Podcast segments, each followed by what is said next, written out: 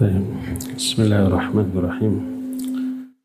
السلام عليكم ورحمة الله وبركاته.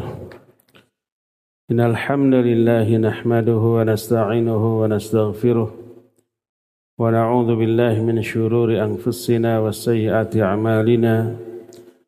من يهده الله فلا مضل له ومن يضلل فلا هادي له. واشهد ان لا اله الا الله وحده لا شريك له واشهد ان محمدا عبده ورسوله يا ايها الذين امنوا اتقوا الله حق تقاته ولا تموتن الا وانتم مسلمون وبعد اخوتي في الله A'azanillah wa iyyakum baik hadirin jamaah Masjid Agung Al-Ukhwa Bandung ataupun para pendengar radio Tarbiyah Sunnah Bandung, juga pendengar radio-radio lain yang ikut gabung, pemirsa beberapa stasiun TV yang ikut merilai, dan para netizen. Alhamdulillah kita kembali berjumpa dalam momen tablik akbar dengan tema yang selain membuat bingung, juga terdengar aneh, dan juga penasaran. Aneh, bingung, dan penasaran ini tidak hanya muncul di benak para jamaah, tapi juga di benak saya. Ini yang ku mau. Itu judulnya. Apa yang ku mau? Banyak. Sehingga bisa judul ini bisa dibawa ke sana kemari sesuai dengan selera pemateri.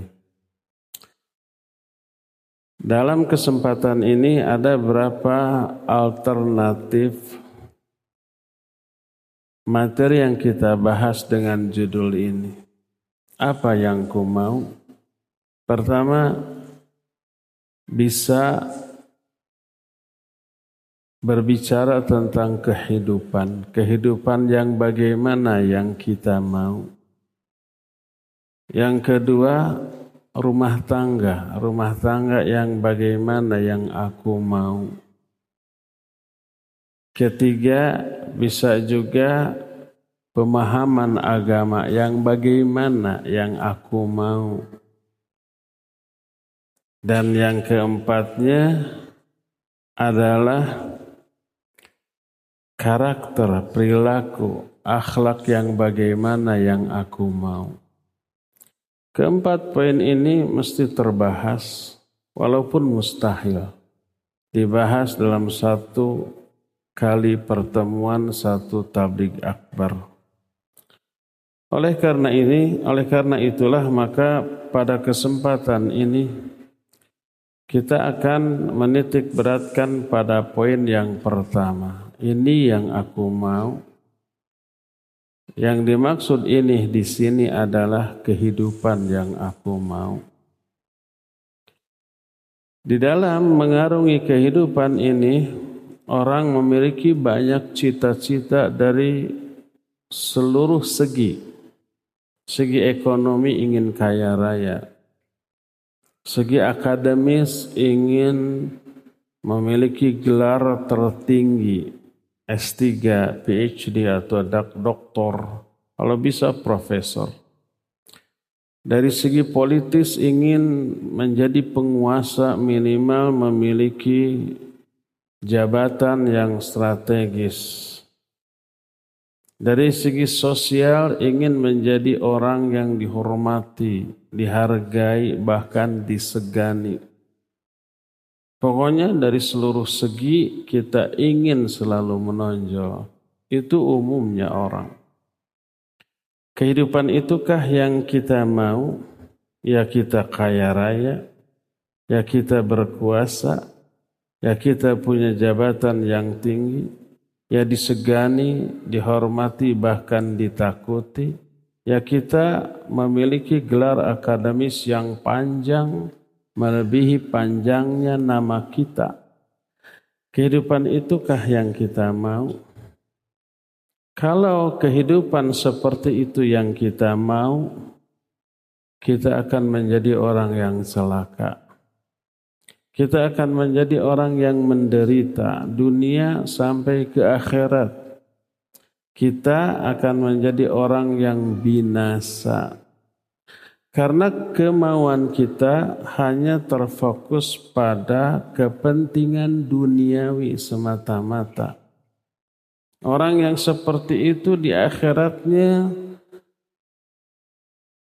akan terkena dengan murka dan azab Allah sebagaimana sabda Nabi sallallahu alaihi wasallam innal mukthirina humul muqilluna yaumal qiyamah orang yang memperbanyak harta kekayaan di dunia, mereka akan sangat sedikit keba kebaikannya di akhirat. Lebih banyak dosanya. Ketika ditimbang, wa amma man khaffat fa ummuhu hawiyah. Adapun orang yang enteng, ringan, pahala kebaikannya, tempat kembalinya kelak adalah neraka hawiyah. Wa ma adraka ma hiya narun hamiyah. Apakah tahu nggak kamu apakah neraka hawiyah itu api yang menyala-nyala. Orang seperti itu di akhirat nanti akan memperoleh hembusan angin. Angin yang super panas benda yang terkena angin ini akan langsung terbakar namanya samum. Diberi air hamim yang sangat panas. Diberi naungan dari awan yang super panas. Kenapa? Karena ketika di dunia mereka hidup megah bermewah-mewahan bersenang senang dengan harta kekayaannya. Sebagaimana firman Allah wa ashabu shimal ma ashabu shimal fi samumin wa hamim. Wa dhillim mi'a wa dhillim mi yahmum la baridi wa la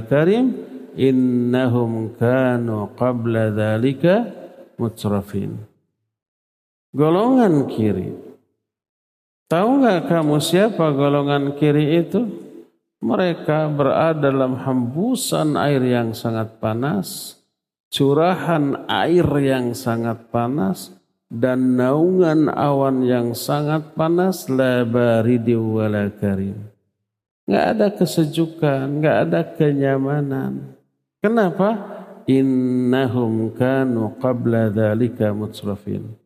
Karena dulu ketika hidup di dunia mereka hidup bermegah-megahan hidup dalam kemewahan. Terlena dengan itu, waktunya, pikirannya, perasaannya, seluruh potensinya habis untuk urusan duniawi, sedikit kebaikannya di akhirat. Itukah kehidupan yang kita mau? La, kalla, hasya wa kalla. Jangan, jangan yang seperti itu. Itu orang yang gagal dalam mengarungi hidup. Itu orang yang tidak berhasil di dalam meraih tujuan hidup atau orang yang salah di dalam menetapkan cita-cita hidup hanya terfokus pada kebahagiaan duniawi semata-mata. Bukan kehidupan itu yang kita mau. Kita mah ingin senang di dunia, nyaman, tenang, dan tentram dalam mengarungi kehidupan di dunia, bahagia secara abadi di akhirat.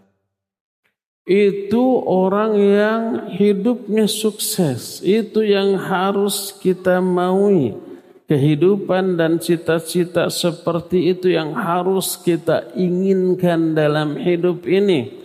Dan ini hakikat kesuksesan yang ditetapkan oleh Allah Azza wa Jalla yaitu terbebas dari penderitaan dunia akhirat.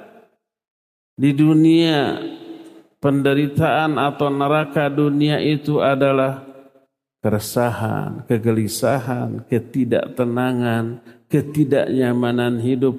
Walaupun hidup bergelimang kekayaan, walaupun didukung dengan kekuasaan, tapi hatinya tak pernah tentram, hatinya tak pernah tenang, hatinya perasaannya tak pernah nyaman, serasa hidup berada di dalam neraka, itu di dunianya. Kita ingin terlepas dari semua itu, kita ingin tenang, ingin tentram, ingin nyaman. Di akhirat juga lepas. Dari apa?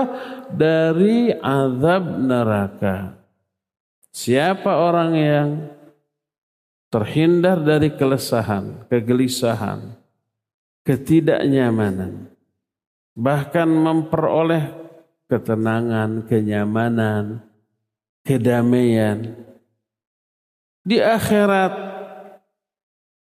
juga memperoleh kebahagiaan yang sama dengan kadar yang berlipat-lipat karena dimasukkan oleh Allah ke dalam surga, maka itulah keberhasilan hidup yang hakiki. Allah berfirman dalam Al-Quran dalam surah Ali Imran 185, "Faman zuhziha 'anin nar wa udkhilal jannah faqad faza." Siapa orang yang dijauhkan dari api neraka dan dimasukkan ke dalam surga, Sungguh dia telah berbahagia. Sungguh dia telah sukses, telah berhasil dalam hidupnya. Saya pernah kemukakan di dalam beberapa kali majlis pengajian bahwa kita ini sekarang ini seluruhnya menjadi seorang pengembara. Kita berasal dari satu tempat, kampung halaman kita, tempat yang memang kita diciptakan untuk menempati tempat itu dan kelak kita harus kembali ke sana. Tempat itu adalah surga. Karena memang Allah menciptakan manusia untuk menempati tempat di surga. Karena hikmah Allah lalu kita diturunkan dari surga ke dunia ini. Kelak kita harus pulang kampung mudik ke tempat kita berasal yaitu surga. Allah berfirman kepada nenek moyang kita Adam dan Hawa uskun anta wa zaujukal jannah. Tetaplah kamu beserta istrimu nih di dalam surga ini. Yang penuh kebahagiaan. Lalu kenapa Allah turunkan untuk banyak hikmah. Salah satunya agar manusia itu mengetahui nilai agung kenikmatan di surga setelah mengalami merasakan perbandingan hidup di dunia. Di dunia ini kayak gini hidupnya.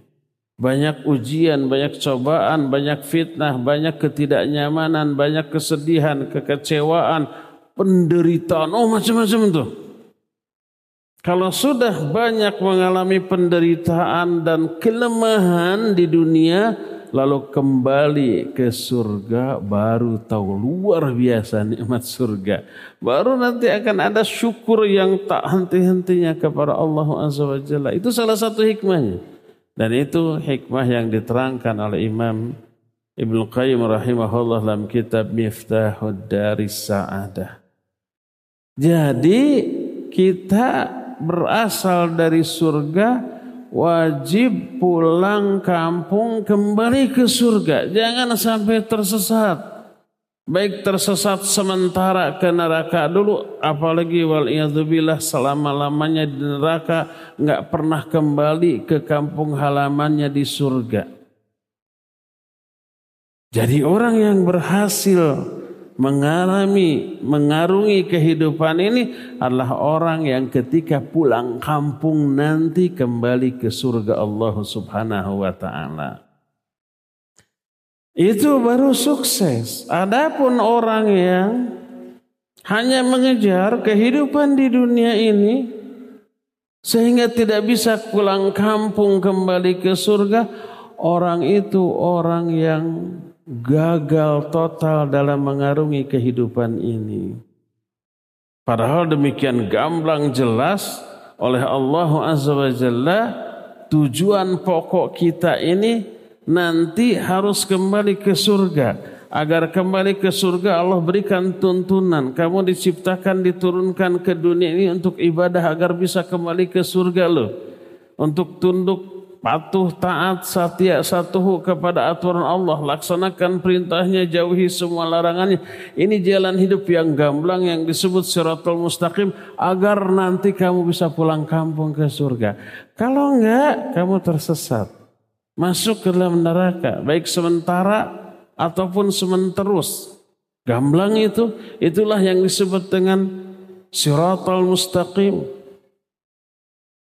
Kalau umpamanya kita dari Bandung berkelana ke luar kota, luar pulau, bahkan luar negeri gitu,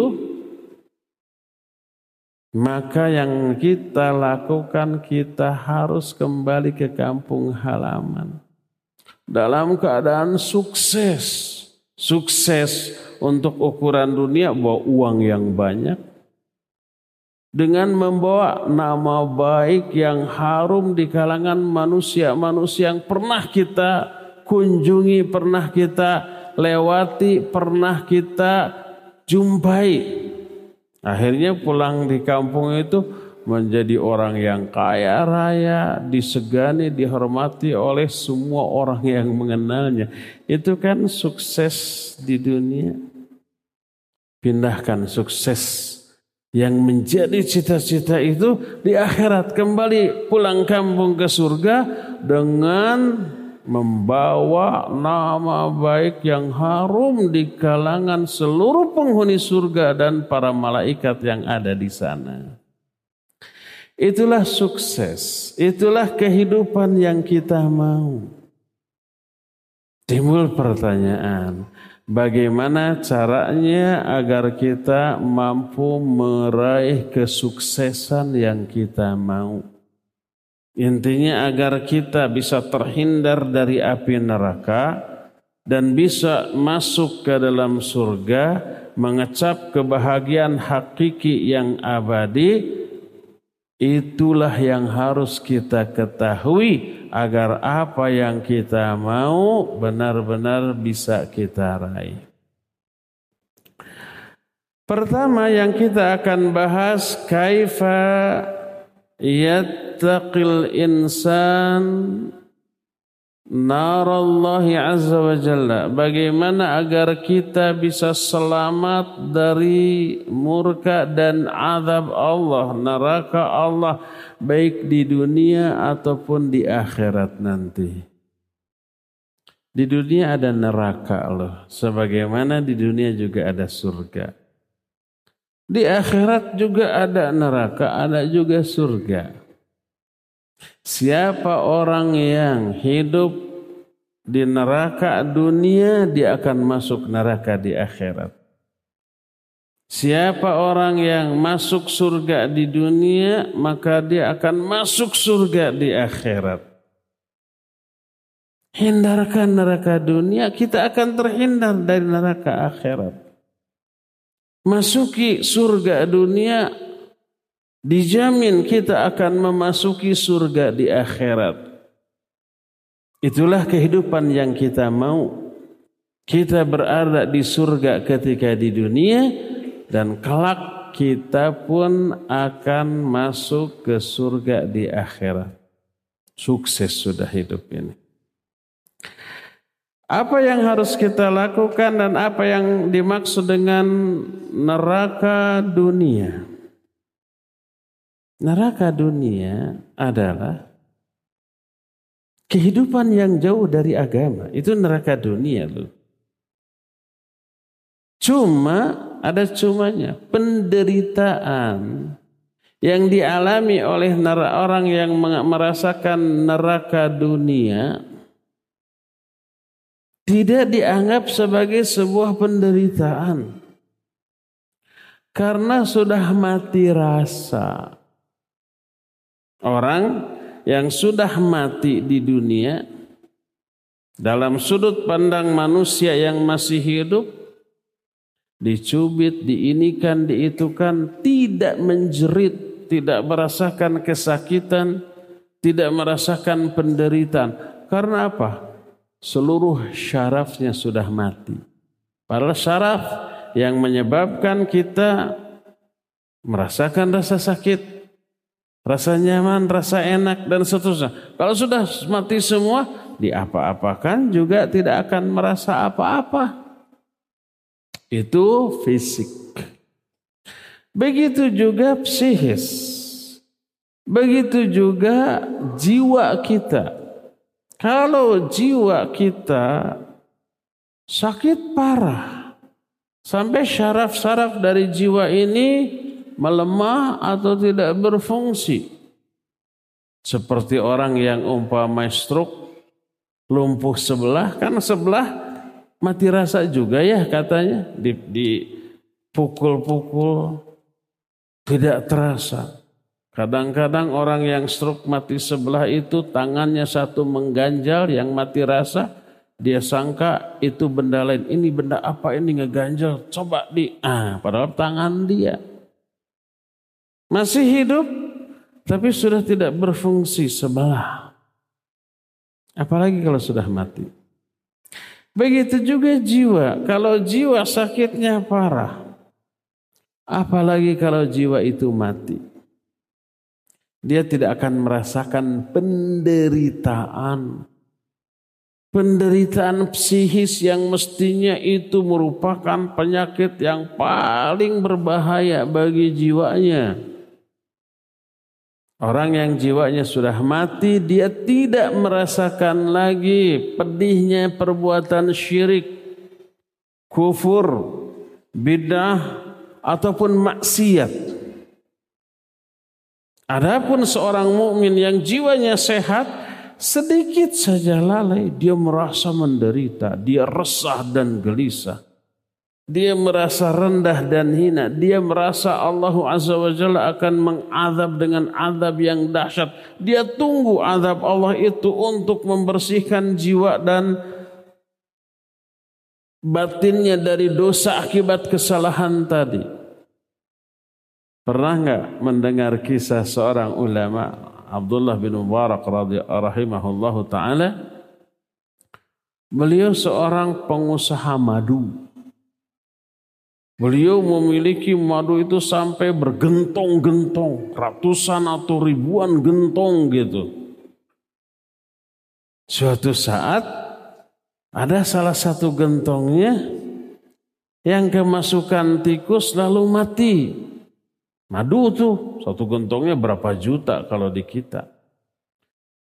Oleh pegawainya diambil dibuang. Di, di, di, dilaporkan. Ada satu gentong yang termasuki tikus. Apa kata dia? Buang gentong itu. Dengan madunya. Karena sudah termasuki bangkai yang najis. Buang nggak boleh lagi dijual. Kalau pedagang sekarang kan diumpetin itu tuh ya dirahasiakan. Jangan ngomong-ngomong ya. Ini tetap masih bisa dijual. Kan begitu ya? Ini enggak karena seorang mukmin jual beli bukan sekedar untung rugi. Jual beli itu dosa atau pahala. Jual beli itu rahmat Allah atau laknat Allah. Jual beli itu surga atau neraka. Itu pertimbangan seorang mukmin. Untung gede, apalagi untungnya kecil, tapi Allah murka untuk apa?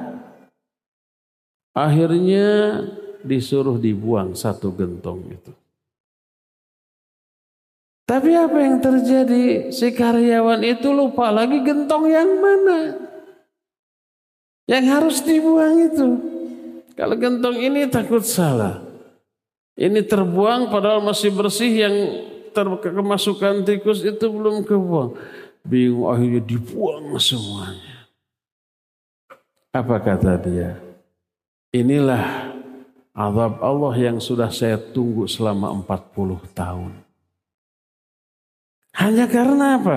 Hanya karena dulu dia pernah mencela seseorang yang bangkrut lalu mengatakan dasar si bangkrut. Itu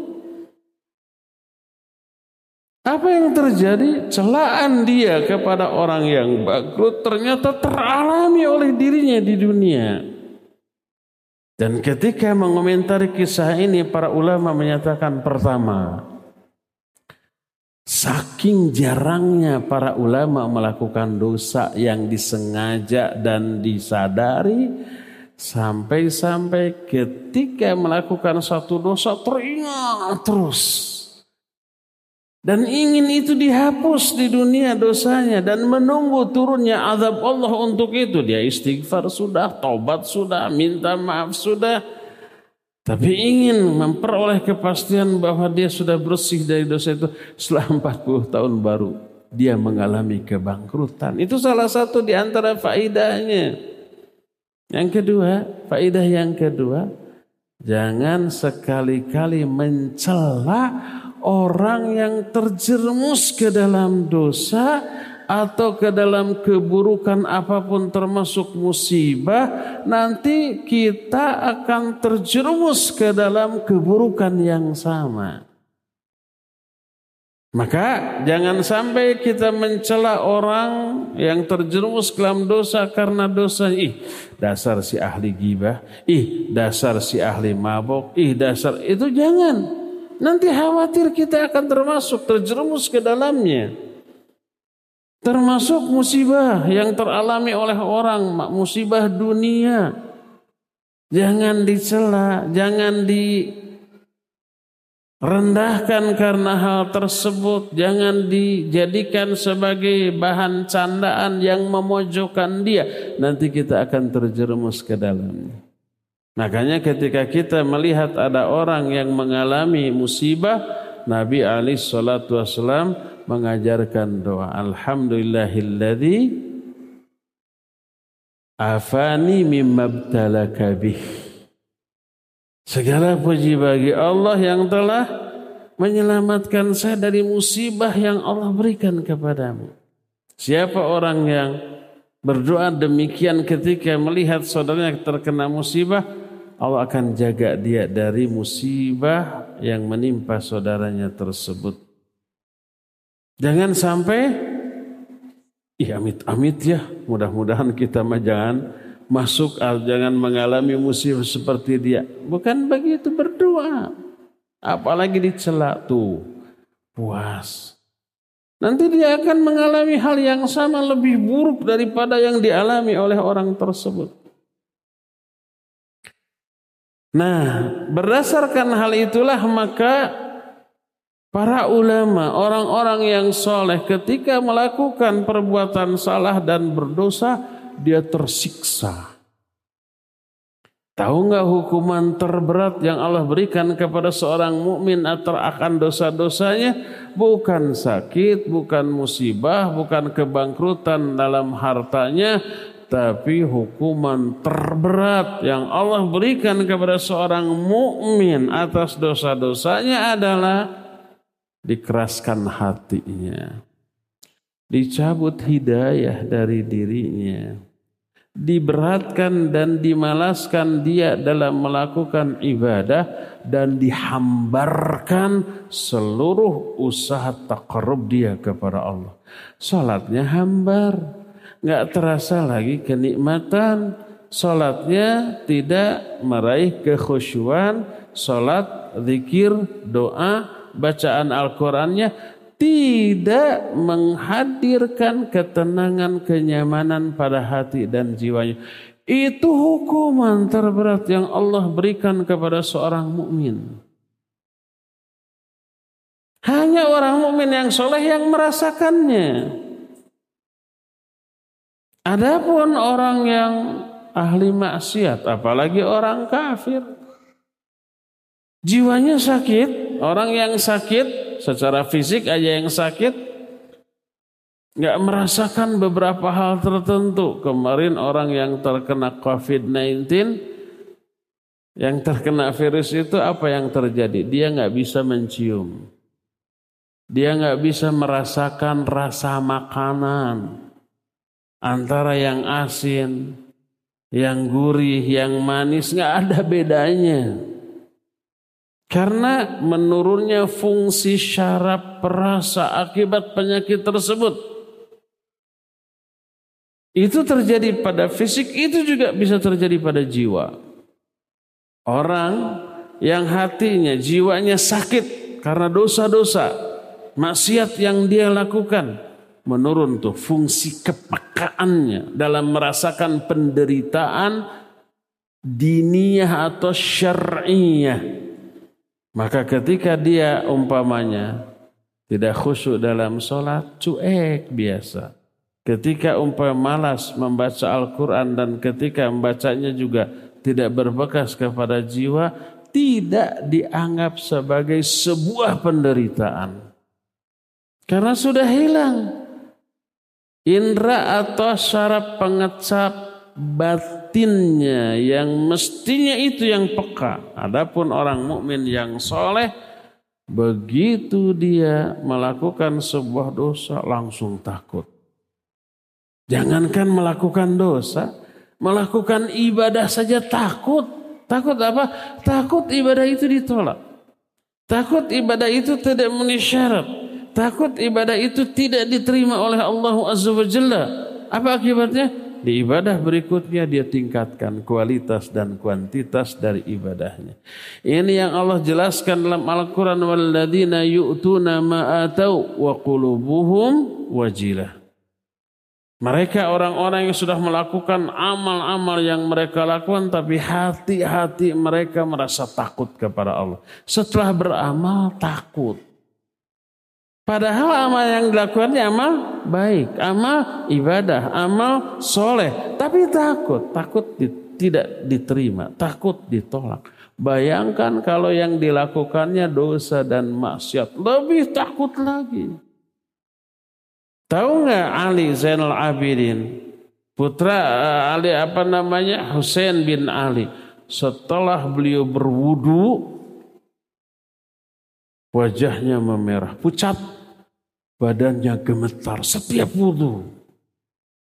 Ditanya, kenapa setiap kali engkau berwudhu kondisimu seperti ini? Pucat, kemudian gemetar seperti dilanda ketakutan yang luar biasa. Apa jawabannya?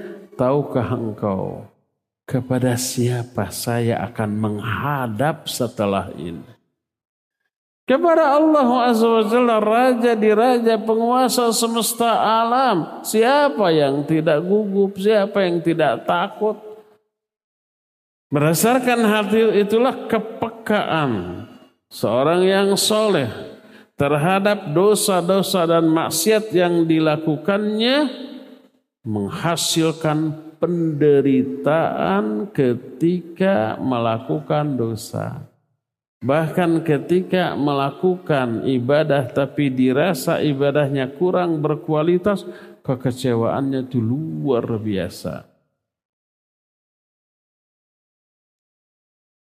Saya ada cerita tentang Syekh Muhammad bin Salih Al-Utsaimin rahimahullah taala. Suatu saat beliau itu berwudu lalu sholat. Saya dengar ini dari muridnya.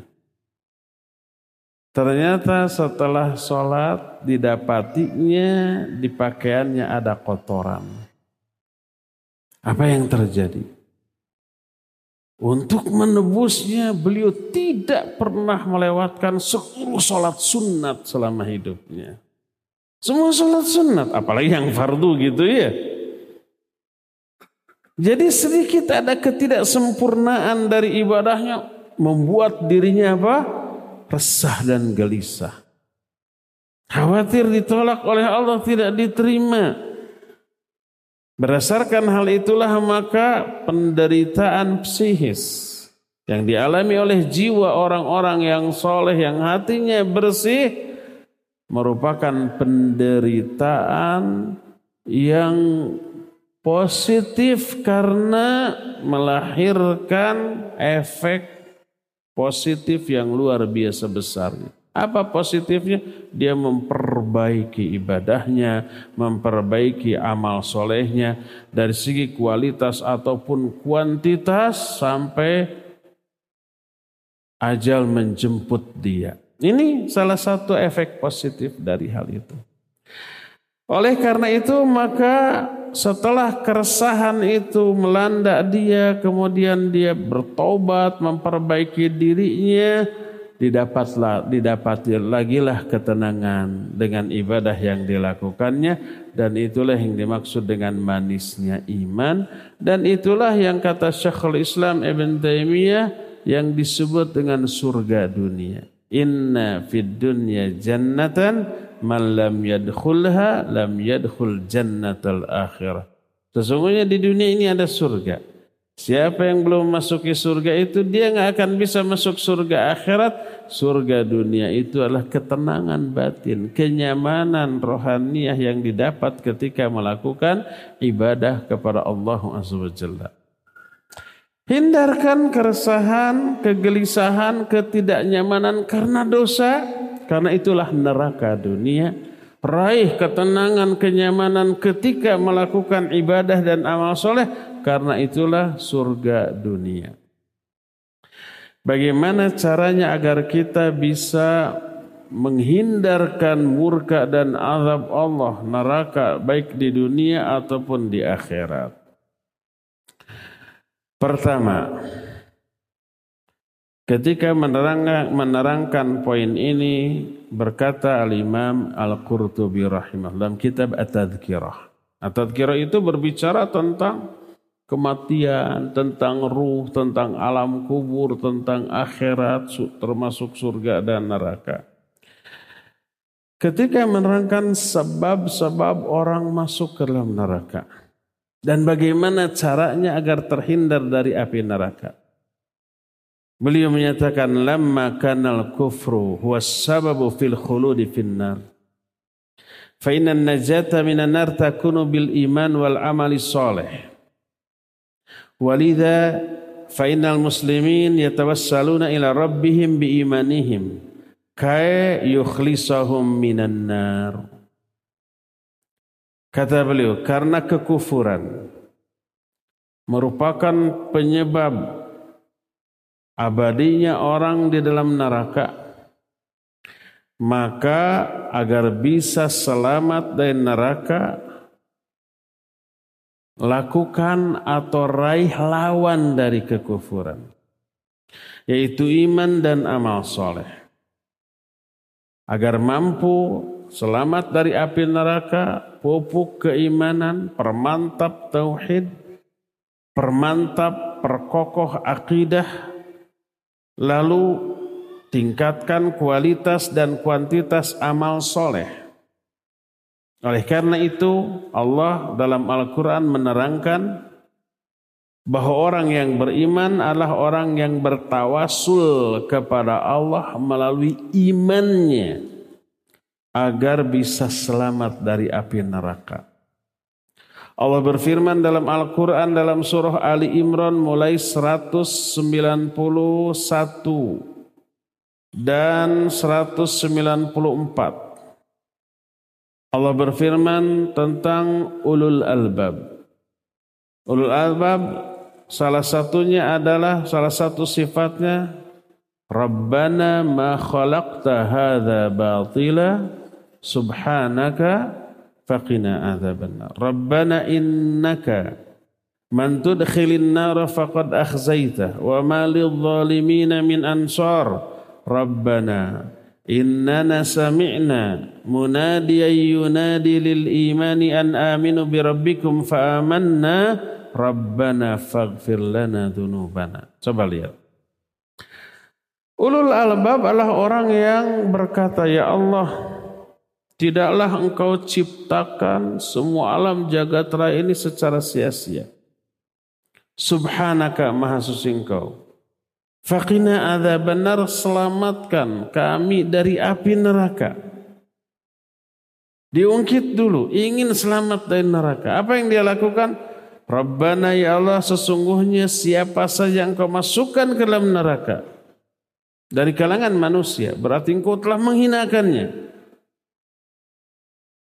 Karena siapa masuk dalam neraka, oh terhinakannya luar biasa. Dari segala sisi. wa ma lidh-dhalimin min ansar. Tak ada seorang pun penolong bagi seorang yang zalim. Jadi tetap dia ingin selamat dari api neraka karena orang yang masuk neraka adalah orang yang sudah Allah hinakan sehina-hinanya.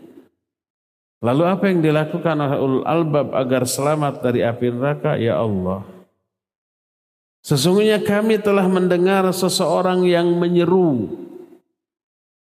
Menyeru kepada iman dengan mengatakan an aminu bi rabbikum. Berimanlah kamu kepada Rabb kamu. Fa'amanna. Kami pun lalu beriman. Rabbana faghfir lana dzunubana. Maka ya Allah dengan iman kami itu ampuni dosa-dosa kami. Wa kaffir anna sayyiatina hapuskan kesalahan-kesalahan kami. Wa tawaffana ma'al abrar dan wafatkan kami bersama orang-orang yang baik-baik. Jadi untuk bisa terhindar dari neraka dia beriman lalu bertawasul kepada keimanannya agar Allah selamatkan dirinya dari azab neraka. Maka agar bisa terhindar dari api neraka, berimanlah dan beramal soleh. Pupuk ini keimanan. Bagaimana cara memupuk keimanan? Kita nggak akan bahas. Habis waktunya nggak cukup.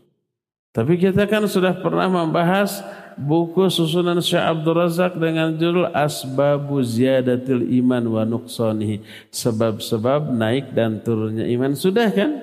Tinggal dibuka lagi aja di Youtube. Siapa orang yang sudah melakukan atau meraih keimanan dan mengaplikasikannya dia akan melakukan beberapa jenis amal soleh. Ada jenis amal soleh tertentu yang secara tegas Allah sebut bisa menjadi penyelamat pelakunya dari api neraka.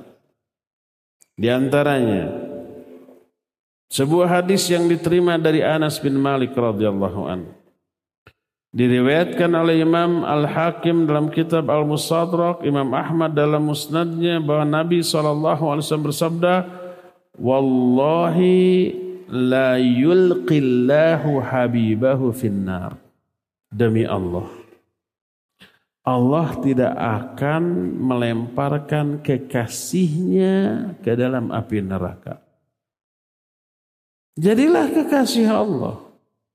Jadilah orang yang dicintai oleh Allah. Siapa orang yang di, di, di, dianggap kekasih Allah, orang yang dicintai oleh Allah adalah mereka yang takarrub kepada Allah dengan mengamalkan amalan fardu ditambah dengan yang sunnah. Berfirman Allah dalam salah satu hadis kudsi riwayat Imam Bukhari, "Wala yazalu 'abdi yataqarrabu ilayya bin nawafil hatta uhibbahu." Hambaku terus menerus mendekatkan dirinya kepadaku dengan amalan sunnah selain yang fardu. Sampai aku mencintai. Dia menjadi orang yang aku cintai. Dan kalau sudah Allah cintai, wallahi la yulqillahu habibahu. Demi Allah, Allah tidak akan melemparkan kekasihnya ke dalam api neraka. Lalu Nabi menyatakan wasyamu junnatun minan nar saum itu junnah dari api neraka. Junnah itu perisai, junnah itu tameng, junnah itu pelindung. Dan ini mengisyaratkan memperbanyak saum. Tidak hanya saum fardu tapi yang juga saum sunnah bisa menjadi penyelamat dari azab neraka. Sampai dikatakan dalam salah satu hadis yang diterima dari Abu Sa'id Al-Khudri radhiyallahu an diriwayatkan Imam Bukhari, Imam Muslim, At-Tirmidzi dan An-Nasai Nabi menyatakan man soma yauman fi sabilillah ba'adallahu wajhu 'anil nar sab'ina kharifa. Siapa orang yang melakukan saum sehari saja di jalan Allah Allah akan jauhkan dia Allah akan wajah akan Allah jauhkan wajahnya dari api neraka sejarak 70 tahun perjalanan. Perbanyak saum. Ini kehidupan yang kita inginkan untuk meraih sukses perbanyak saum. Kalau saum fardu kan nggak bisa diperbanyak cuma sebulan dalam setahun. Tapi kalau saum sunat bisa lebih dari itu. Setahun bisa lebih berjumlah 40 hari itu. Ayamul bid aja umpamanya tiga hari dalam sebulan kali delapan kali kali dua belas aja sudah 36 hari. Belum Senin Kamis, Senin Kamis aja sepekan dua kali, sebulan berarti delapan kali. Kalau setahun ya kali dua belas, hampir seratus kali. Perbanyak saum.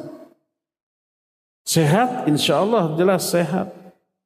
Batin sehat, iya batin sehat. Sehatnya batin itu bergugurannya penyakit batin, dosa, maksiat dan penyakit batin lain berguguran dari dirinya karena saum yang kita lakukan dan karena dosa penyebab utama dimasukkannya orang ke dalam neraka setelah dosa ini terhapus gugur dari dirinya tak ada alasan orang itu dimasukkan ke dalam neraka maka wajib kita memiliki rasa takut. Takut terhadap apa? Takut terhadap neraka. Dan penyebabnya yaitu dosa dan maksiat. Siapa orang yang memiliki rasa takut? Takutnya ini pengerem dari dosa dan maksiat. Allah selamatkan dia dari api neraka dan Allah masukkan dia ke dalam surga. Ayat dan hadis banyak. Di antara ayat adalah waliman khafa maqama rabbih jannatan. Bagi orang yang takut terhadap murka dan azab Allah, bagi dia akan diberikan dua surga. Amma man khafa maqama rabbih wa nahan nafsa 'anil hawa fa innal jannata hiyal ma'wa. Siapa orang yang takut terhadap murka dan azab Allah, Lalu dia tahan dirinya dari hawa nafsu. Surga tuh tempat kembalinya. Ada jaminan surga bagi orang yang takut kepada murka dan azab Allah. Lalu dia tahan dirinya dari dosa dan maksiat. Ada jaminan. Al-Quran dan banyak hadis. Jaminan masuk surga, jaminan diselamatkan dari api neraka. Dalam salah satu hadis yang diterima dari Abu Hurairah radhiyallahu an, riwayat Imam At-Tirmidzi dan An-Nasa'i. Berkata Rasul sallallahu alaihi wasallam, "La yalijun nar man baka min khasyatillah hatta ya'uda al-laban ila dhara wa la yajtami'u ala 'abdin gubbarun fi sabilillah wa dukhanu jahannam."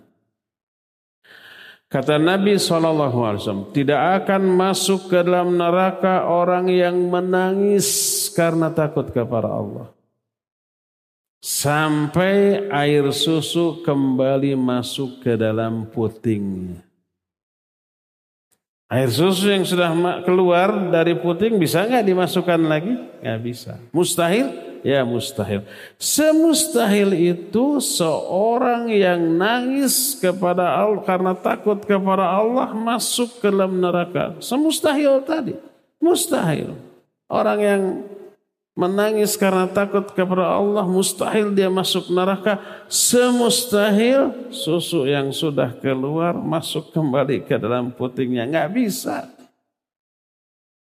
Dan ini mengisyaratkan salah satu di antara penyebab orang bisa selamat dari api neraka menangis. Tapi alasan menangisnya karena takut terhadap dosanya. Terhadap murka dan azab Allah. Bukan menangis karena ikhwan melamar ahwat ditolak. Nangis itu mah nggak akan ada jaminan diampuni dan diselamatkan dari api neraka. Enggak. Tapi karena takut kepada Allah. Dan tidak akan terkumpul pada diri seorang hamba dua hal. Pertama gubarun fi sabilillah, kedua wadukhanu jahannam. Dua ini nggak akan teralami dua-duanya langsung, enggak. Pasti salah satu tuh. Apa dua hal yang tidak akan terkumpul, teralami langsung dua-duanya oleh seorang hamba. Pertama, gubarun fi sabilillah. Debu-debu akibat jihad fisabilillah. Yang namanya jihad, perang. Kalau zaman bahula kan pakai pedang, tombak gitu ya. Di padang pasir kebayang. Pasti mulek, ngebul itu apa debu-debu. Kena rambutnya, kena wajah, kena badannya sehingga para mujahid orang-orang berperang itu dekil dan kucel. Penuh debu. Orang yang pernah merasakan berdebunya seluruh tubuhnya karena jihad di jalan Allah, dia tidak akan terkena dukhon jahannam. Dukhon itu bahasa di dunia rokok. Dukhon itu asap. Asap jahanam tidak akan mengenai dia. Kalau asapnya saja tidak akan mengenai apalagi apinya.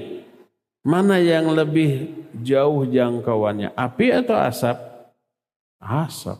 Asapnya bisa kiloan meter.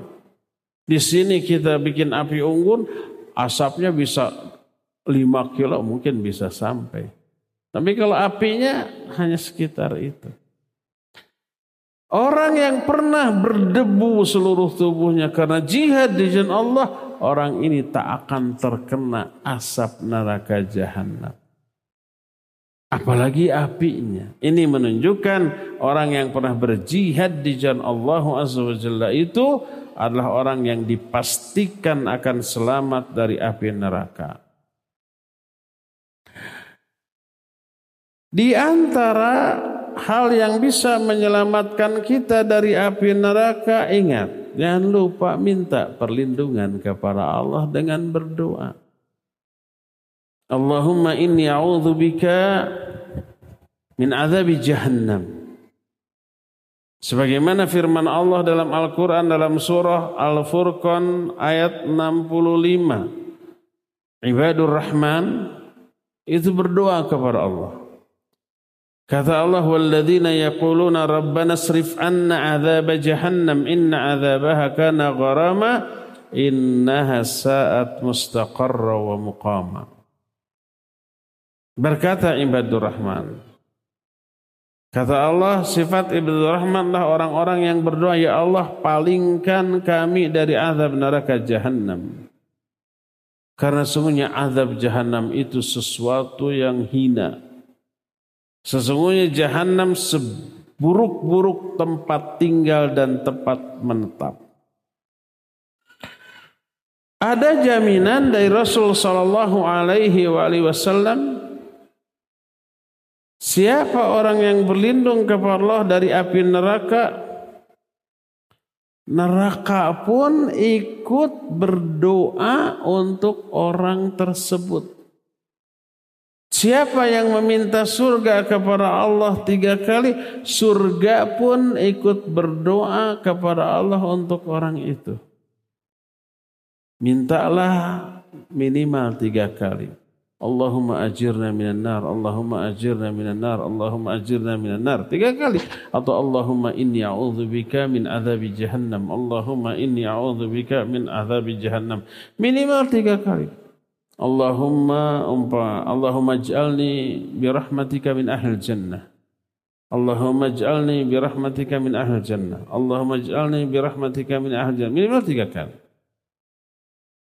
Siapa yang berdoa minimal tiga kali, surga dan neraka pun mendoakan dia.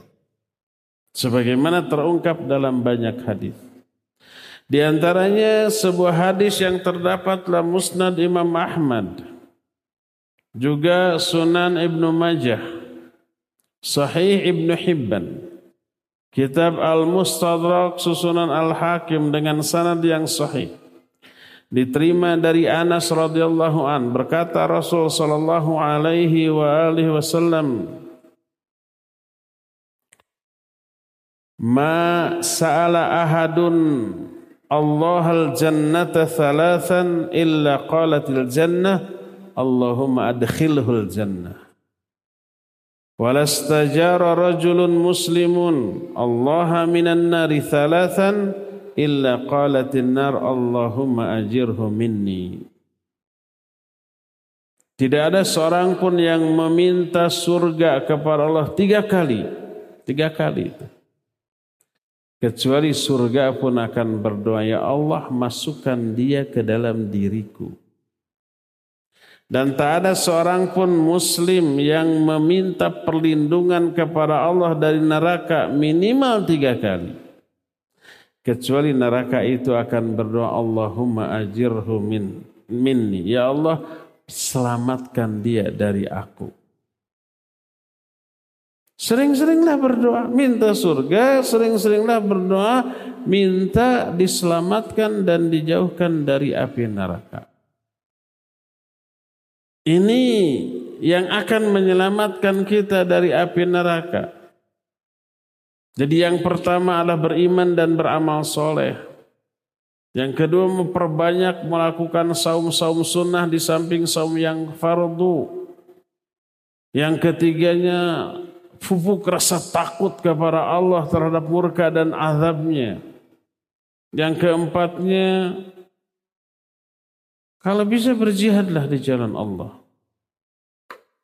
Sekarang nggak ada kesempatan berjihad ada kata siapa? Jihad ketika aman bukan perang. Jihad ketika aman adalah tolabul ilm mencari ilmu. Jihad itu.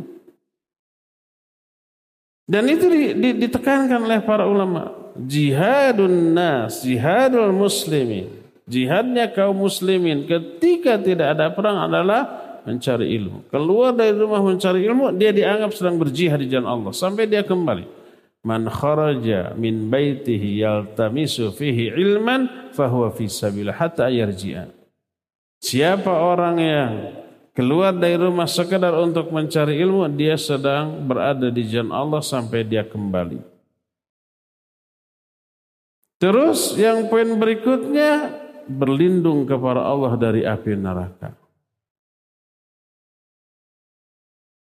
Poin terakhir yang kita ingin bahas dari amal-amalan yang bisa menyelamatkan kita dari api neraka. Bukan poin terakhir ngaji, ngajinya masih panjang loh. Hanas atoh. Perbanyak menghadiri majlis-majlis ilmu. Ini selain mengampuni dosa kita bisa menjadi penyebab Allah melindungi kita dari api neraka, bisa menjadi penyebab Allah memasukkan kita ke dalam surga. Sebagaimana hadis sahih riwayat Bukhari dan Muslim dari Abu Hurairah radhiyallahu an, Nabi sallallahu alaihi wasallam menyatakan inna lillahi malaikah sayyarah. Allah memiliki malaikat yang suka jalan-jalan, bukan jalan-jalan, terbang-terbang. Yabtaguna majalis ilm. Mereka mencari majlis-majlis ilmu. Oh ternyata ada Masjid Al-Ukhwah Mereka datang. Mereka bertumpuk satu sama lain di atas sayap yang lainnya terus sampai ke langit dunia.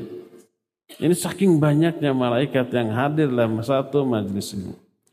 Setelah beres bubar, mereka pun bubar naik ke atas melaporkan kepada Allah. Lalu fa yas'aluhum yas'aluhumullahu wa huwa a'lamu bihim. Allah bertanya kepada mereka, Padahal Allah lebih tahu dari mereka. Dialog ini panjang. Nggak akan kita bahas seluruhnya. Tapi salah satu di antara laporan malaikat mereka menyatakan hum yata'awwaduna minka ya Rabbi. Mereka itu meminta perlindungan kepada Engkau ya Allah. Allah bertanya, "Famimma yata'awwadun?" Dari apa mereka minta perlindungan kepadaku? Dijawab minan nar. Dari api neraka. Fahal ra'auha, apakah mereka itu sudah pernah melihat neraka? Dijawab, la wallahi ya Rabbi ma ra'auha. Belum. Demi Allah ya Allah, mereka belum pernah melihat nerakamu. Kita baru mendengar berita tentang dahsyatnya adab neraka. Melihat belum. Kata Allah, "Fakaifa Laurauha, bagaimana kalau mereka itu sudah melihatnya? Dijawab laurauha kanu asyadda minhum firara wa asyaddu makhafatan. Kalau sudah melihat pasti mereka akan lebih takut dan lebih menghindari lagi. Makanya walaupun belum melihat takut ada, menghindar ada salah satu Bukti takut dan menghindarnya mereka minta perlindungan kepada Allah. Apa kata Allah? Fa'ashhidhum anni qad ghafartu lahum. Maka saksikan oleh kalian aku mengampuni dosa-dosa mereka. Aku akan berikan kepada mereka apa yang mereka minta aku akan lindungi mereka dari apa-apa yang mereka meminta perlindungan kepadaku dari hal itu. Dalam hadis ini ada tiga yang diminta oleh orang yang hadir dalam majelis ilmu. Pertama ampunan. Yang keduanya surga. Ketiganya perlindungan dari api neraka. Ini yang diminta oleh orang-orang yang hadir dalam majelis ilmu. Bagaimana kalau selama hadir kita tidak mintakan jamaah semuanya diamnya. Yang dilakukan jemaah kan mendengar, yang ngomong hanya saya seorang. Jamaah tidak berdoa selama ngaji ya Allah. Selamatkan saya dari neraka, masukkan saya ke dalam surga. Kan nggak ada gitu ya. Kalau disunahkan begitu atau ribut semuanya. Percuma saya ngomong. Tapi kehadiran mereka mengandung permintaan atau doa terhadap tiga hal tadi. Minta ampunan, minta surga, minta perlindungan dari api neraka. Ini yang disebut dengan doa ibadah. Itu dengan kata lain meminta dengan lisanul hal. Lisanul hal, lisan itu ada dua, lisanul makol dan lisanul hal. Lisanul makol ngomong secara lisan. Lisanul hal ngomong mengungkapkan tapi dengan gestur tubuh, dengan bahasa tubuh. Kalau orang sholat atau saum lah. Saum itu berisi permintaan kepada Allah. Walaupun tidak doa apa-apa, tapi dengan saumnya dia minta kepada Allah. Minta apa? Mintanya bagaimana? Mintanya dengan bahasa tubuh dalam bentuk saum. Apa yang diminta? Meminta seluruh yang Allah janjikan untuk orang yang saum. Minta ampunannya, minta pahalanya, minta dihapus dosanya, minta rahmatnya, minta kasih sayangnya, minta jaminan dari api neraka. Itu tuh dengan saum. Dan Allah akan berikan.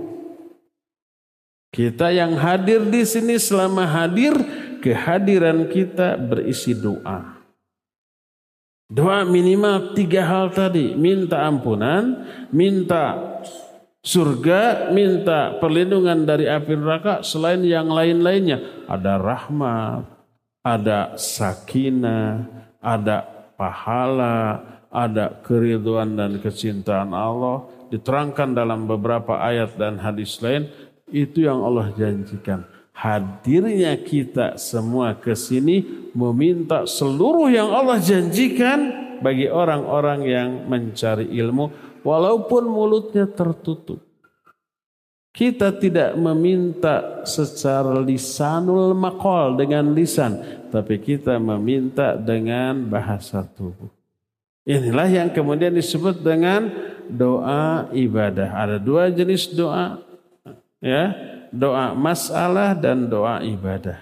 Doa masalah doa dalam bentuk permohonan permintaan secara adapun doa ibadah adalah berdoa dalam bentuk melakukan ibadah.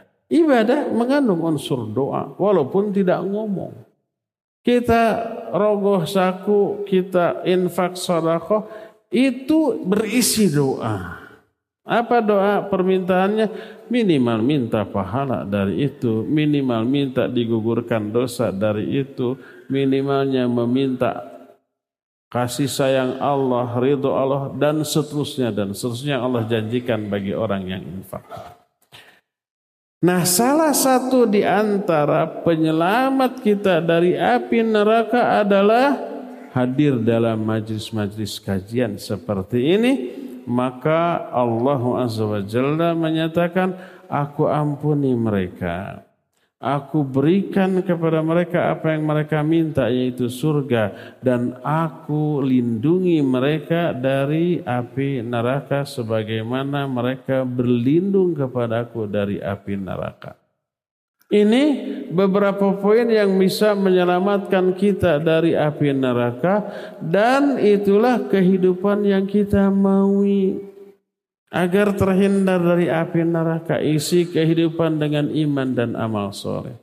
Pupuk rasa takut kita kepada Allah. Perbanyak ibadah saum dan yang lain-lainnya ya.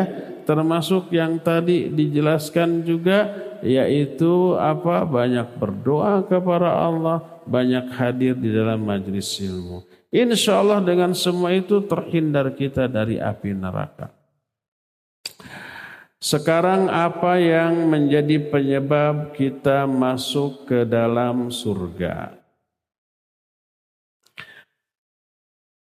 Yang kita mau selain terhindar dari api neraka adalah Allah masukkan kita ke dalam surga. Apa yang harus kita lakukan agar Allah memasukkan kita ke dalam surga? Pertama, selaras dengan yang tadi. Pupuk iman dan amal soleh. Orang yang beriman dan beramal soleh Allah janjikan surga. Dalam banyak ayat. Di antaranya Al-Quran surah Al-Baqarah 25 Allah menyatakan وَبَشِّرِ الَّذِينَ آمَنُوا وَعَمِلُوا الصَّالِحَاتِ أَنَّ لَهُمْ جَنَّاتٍ تَجْرِي مِنْ تَحْتِهَا الْأَنْهَارِ Berikan kabar gembira kepada orang yang beriman dan beramal soleh bahwa bagi mereka akan ada surga yang banyak mengalir sungai-sungai di bawahnya. Juga diterangkan dalam Al-Quran surah An-Nisa 56. Amanu wa amilu salihat sanudkhiluhum jannatin tajri min tahtihal anhar khalidina fiha abada. Dan orang-orang yang beriman dan beramal soleh. Kami akan masukkan mereka ke dalam surga yang banyak mengalir sungai-sungai di bawahnya. Mereka kekal selama-lamanya di dalamnya. Dan banyak lagi ayat dan hadis yang lainnya. Ini yang pertama. Kedua.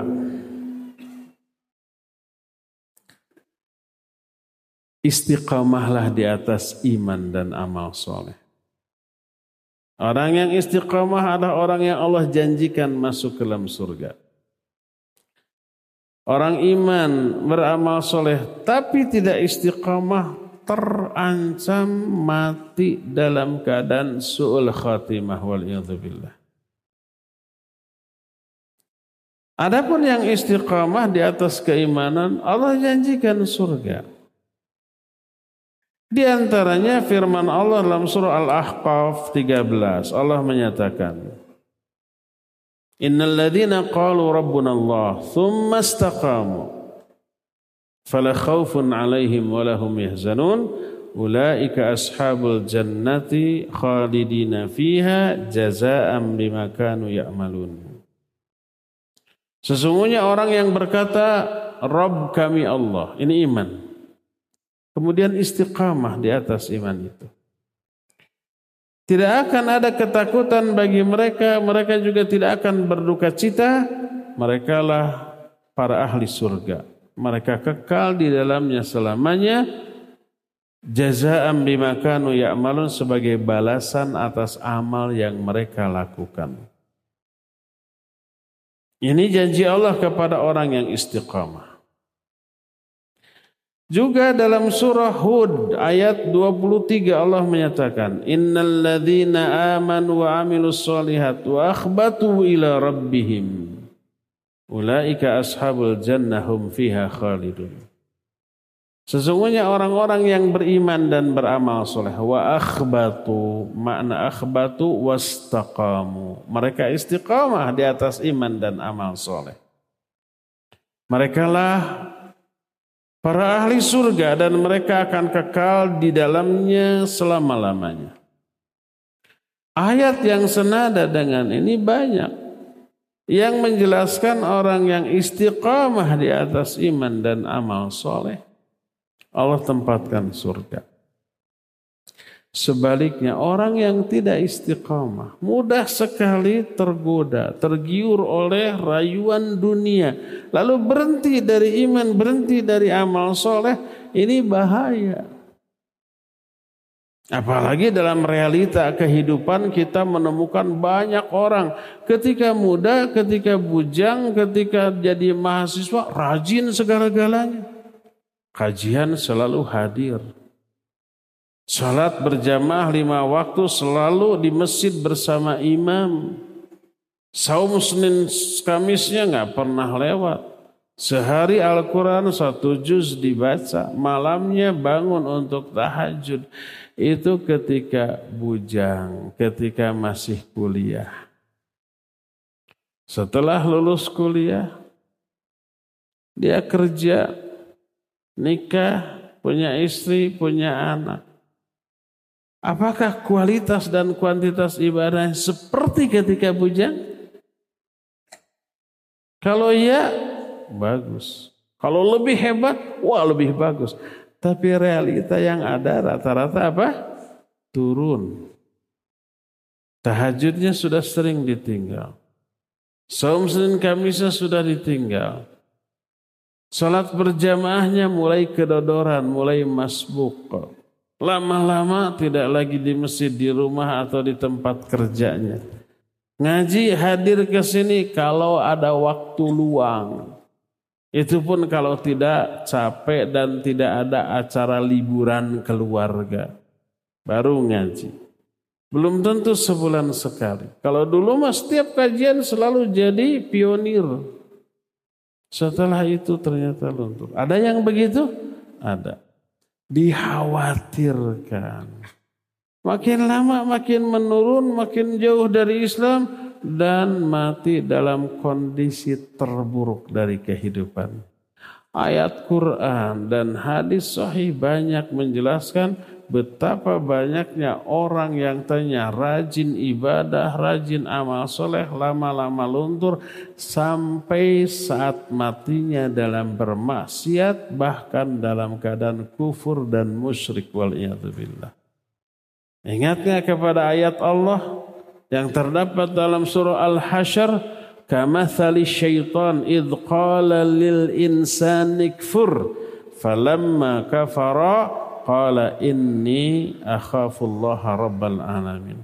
Fakana aqibatahuma annahuma fin nari khalidaini fiha wa dhalika jazaa'u dhalimin. Lihat surah al-hasyr ayat ke 16 17 atau 15 atau sekitar belasan gitu. Kalau nggak ketemu, cari dari awal sampai akhir, pasti ketemu.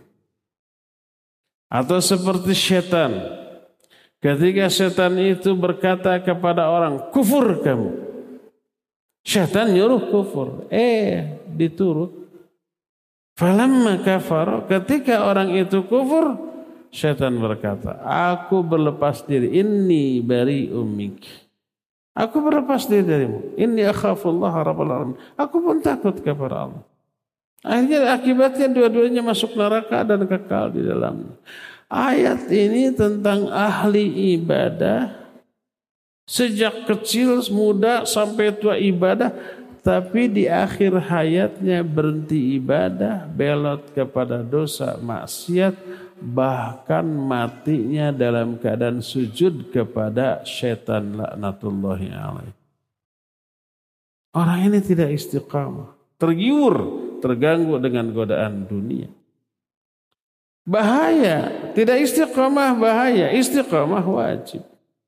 Berdasarkan hal itu maka hal kedua yang menyebabkan seseorang bisa masuk ke dalam surga adalah istiqamah di atas iman dan amal soleh.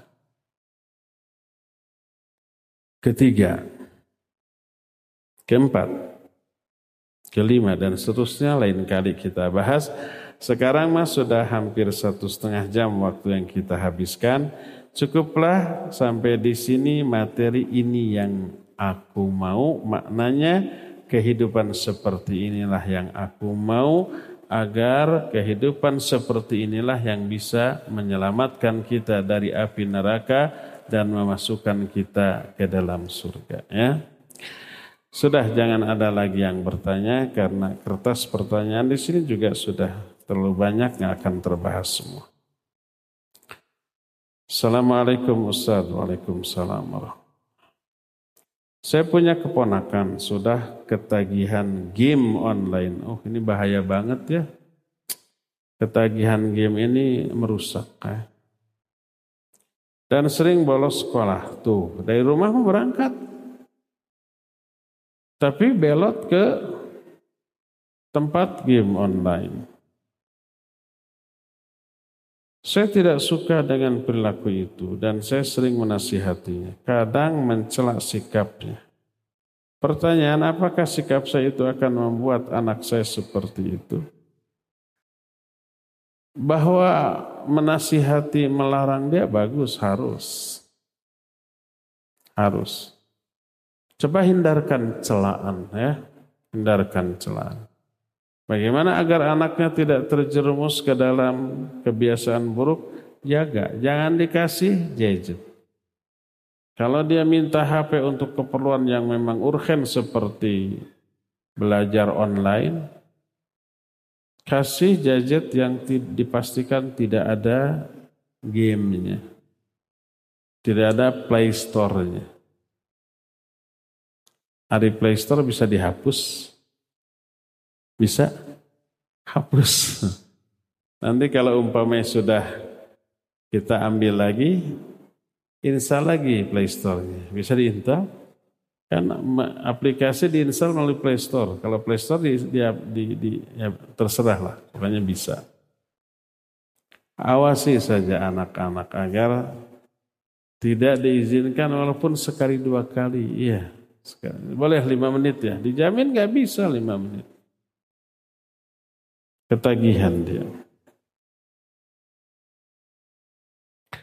Kalau kita mencela orang kafir, apakah ini termasuk dilarang? Tergantung apa yang kita cela.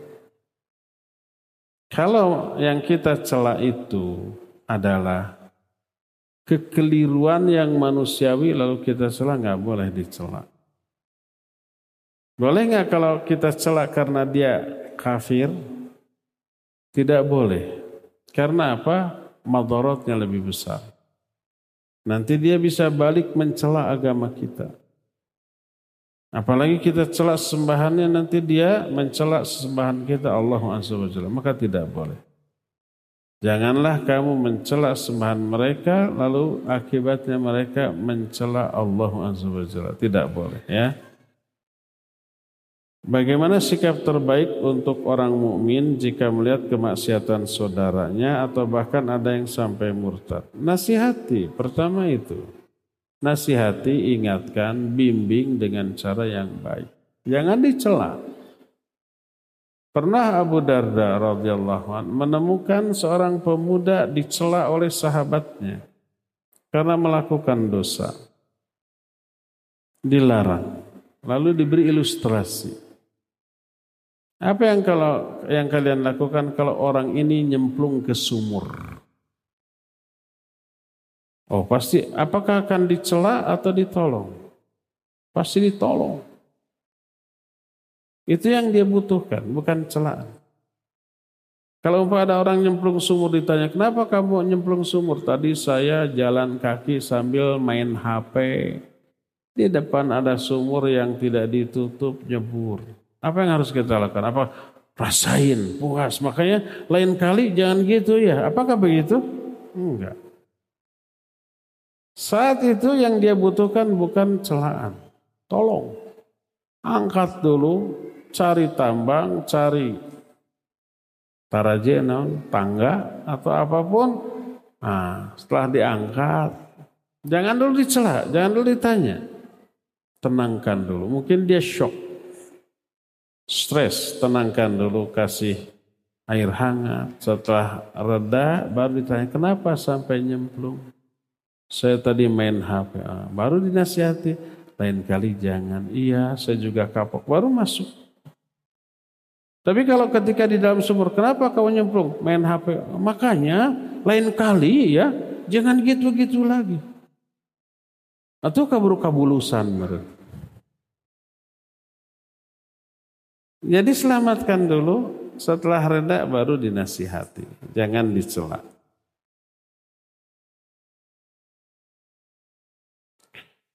Bolehkah secara syariat maupun bahasa saya berdoa Allahumma inni as'aluka jannatal firdaus wasta'jiruka minan nar.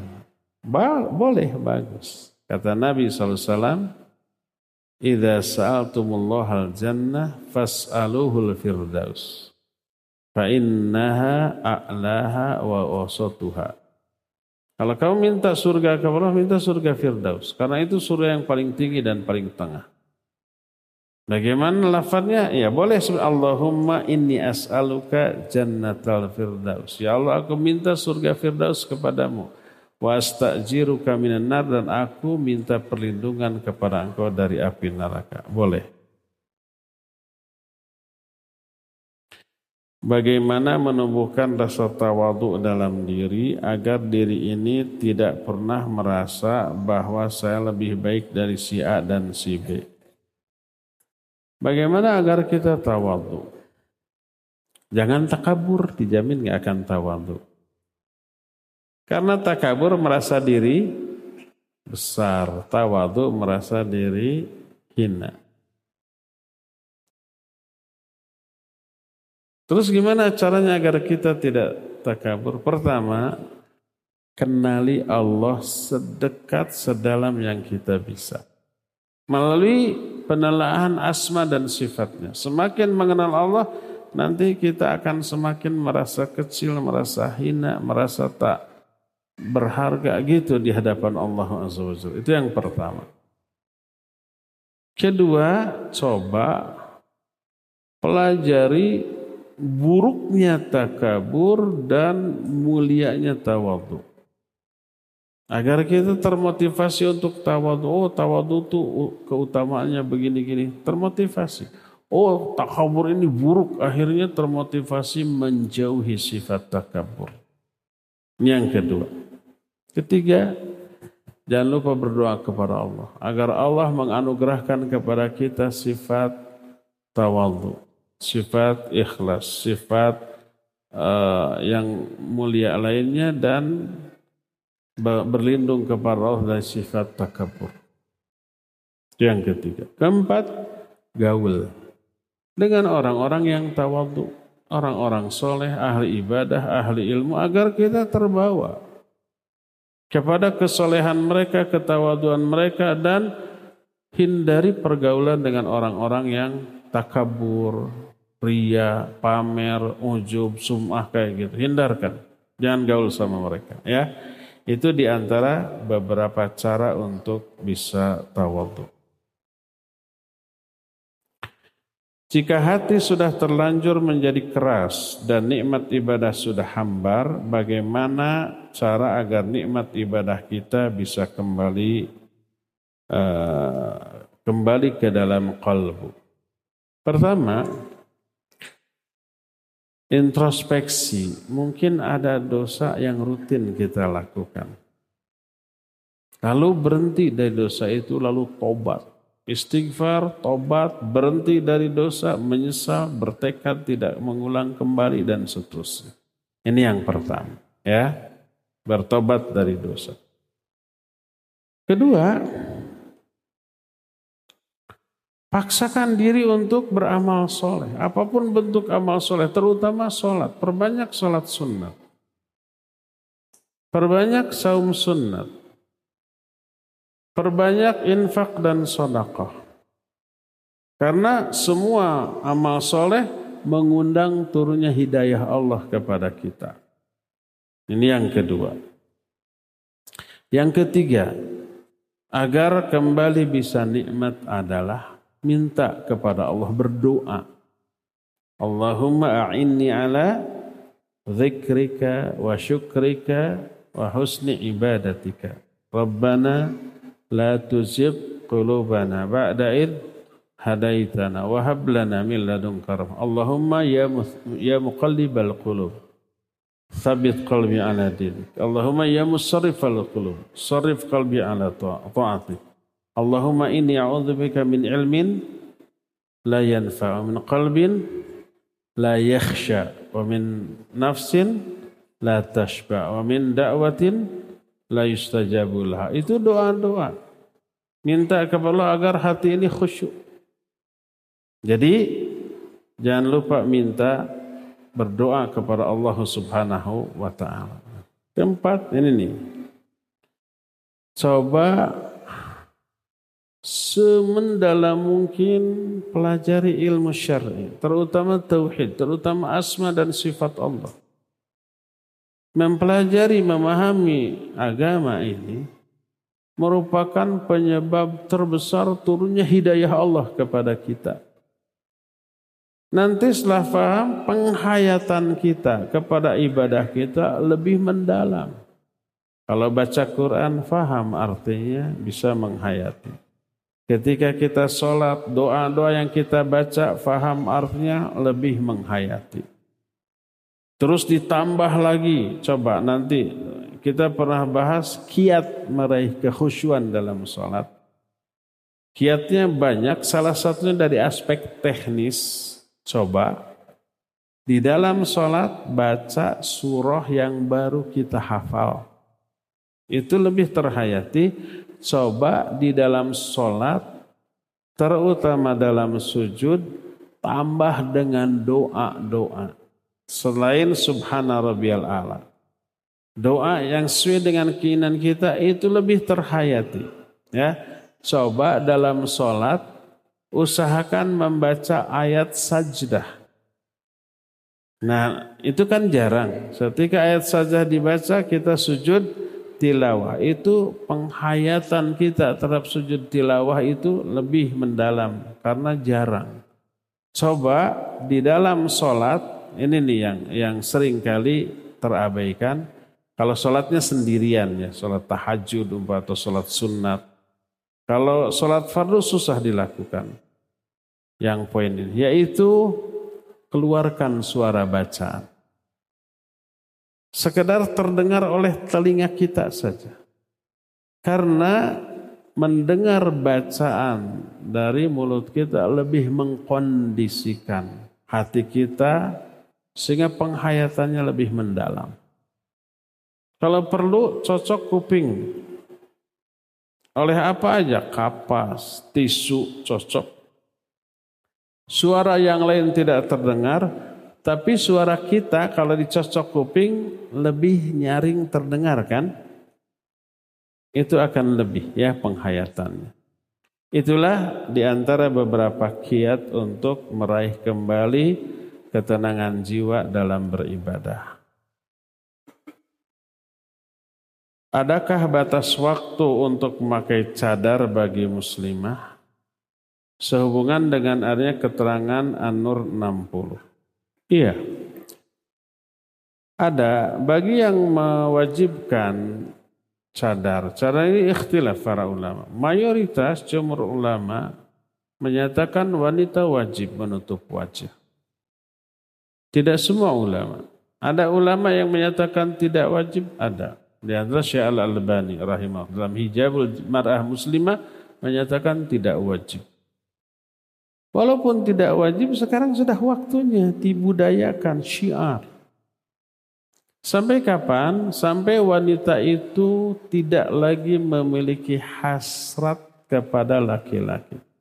Sebagaimana An-Nur ayat 60 yang tadi ditanyakan. Allah Azza wa Jalla menyatakan wallati uh, apa? Hmm, ayat 60 gimana bunyi awalnya? La yarjuna nikahan falaisa alaihinna ayyadna thiyabahunna min ghairi mutabarrizatin bizinnah. Wal qawaidu minan nisa'i allati la yarjuna nikahan wanita-wanita yang sudah tua yang tidak memiliki hasrat lagi untuk menikah tidak apa-apa baginya untuk menanggalkan pakaian-pakaian mereka tanpa bertabarruj dengan perhiasan. Maksudnya menanggalkan jilbab luar. Bukan berarti boleh telanjang.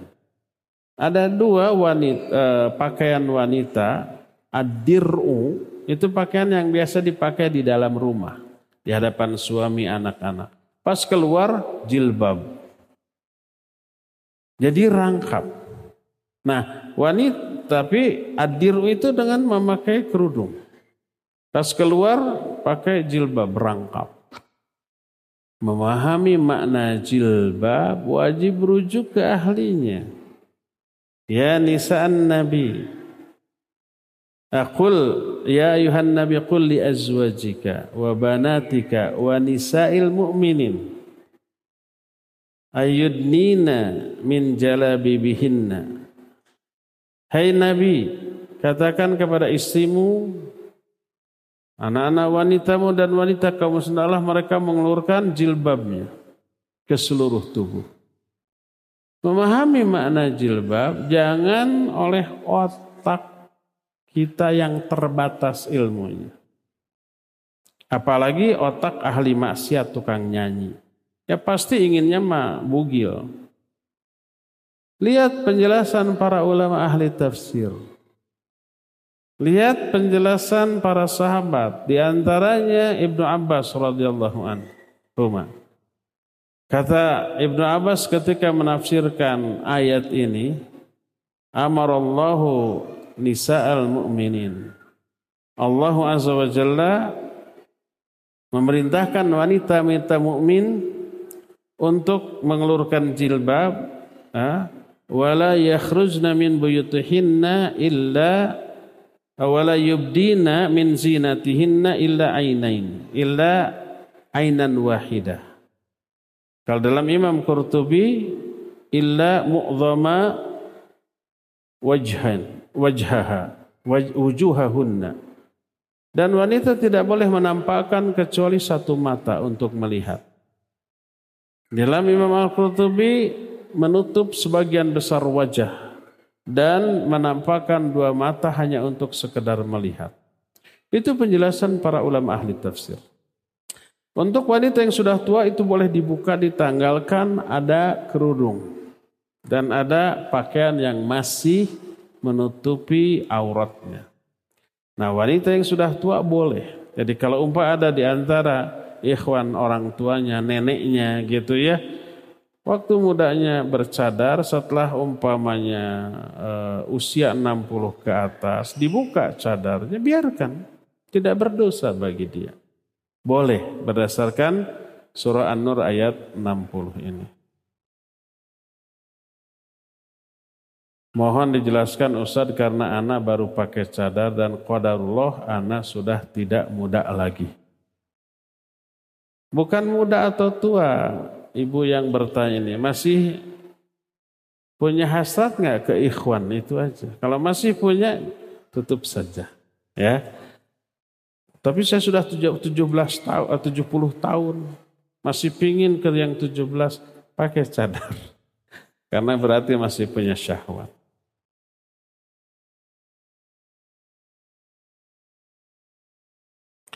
Mohon nasihat untuk saya. Dalam mendidik anak, saya sering kali mudah marah kepada anak.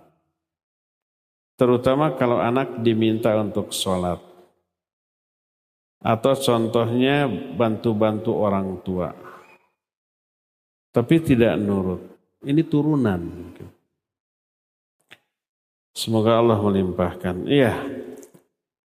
Pertama, al-jaza min jinsil amal balasan sesuai dengan perbuatan. Mungkin dulu yang bertanya gitu ke orang tuanya tuh. Waktu kecil diperintah sholat susah, suruh bantu cuek, malah kabur bermain. Mungkin begitu sekarang dibalas. Terus gimana caranya ya? Nasihati si anak. Usahakan kalau dulu kita buruk, anak jauh harus lebih baik dari kita dulu. Dulu mungkin kita kurang terdidik oleh orang tua. Penyebab kita bandel karena kurang didikan. Mungkin karena kesibukan. Jangan sampai terulang di generasi anak kita. Kasih perhatian, kasih pendidikan, kasih contoh. Bagaimana caranya? Nah, nanti sore jam 4 insya Allah lewat Zoom ya. Ada 10 kiat kiat sukses dalam mendidik anak. Coba ikuti nanti lewat Zoom. Disiarkan juga insya Allah di radio dan uh, streaming mungkin. Nanti akan kita bahas di sana ya. Allah Terakhir ya, punten tidak kejawab semua. Bagaimana sikap kita yang tepat memperlakukan perempuan yang menjual dirinya? Tergantung dijual untuk apa. Kalau dijual sebagai pembantu, tolong beli saya gaji gitu ya. Ya apa-apa. Tapi maksud jual diri di sini untuk perzinahan gitu. Memperlakukan perempuan yang menjual diri. Sedangkan kita tidak boleh mencela. Apakah tidak boleh kita membencinya? Sayangi dia, kasih hati dia. Jangan dicela. Mencelaknya hanya membuat dia sakit hati bukan sadar. Mencelaknya hanya membuat dia benci ke kita dan balik mencelak kita. Lalu apa yang harus kita lakukan? Nasihati, bimbing dengan cara sebaik mungkin. Disadarkan, didoakan kebaikan. Jangan dicela, dikhawatirkan celaan itu menimbulkan madarat. Salah satu madaratnya dia benci kita dan balik mencela kita yang lebih parah mencela syariat Islam yang ada pada diri kita. Kita dijilbab, dia jual diri gitu. Kita cela, dia nanti mencela jilbabnya bukan kita. Apa itu jilbab? Apa itu cadar kayak ninja aja. Akhirnya dia mencela syariatnya bukan mencela diri kitanya. Dan itu lebih berbahaya, ya. Mencela agama bisa kufur. Berzina hanya maksiat. Ya, oleh karena itu jangan celak dia yang menyebabkan dia lebih terjerumus dalam dosa yang besar atau balik mencela pribadi kita. Jadi nasihati, bimbing, doakan kebaikan. Ya, Cukup ya sampai di sini saja. Semoga Allah kelak mempertemukan kita kembali di tablik akbar yang lainnya. Subhanakallahum bihamdik asyhadu an la ilaha illa anta astaghfiruka wa atubu ilaik walhamdulillahirabbil alamin. Wassalamualaikum warahmatullahi wabarakatuh.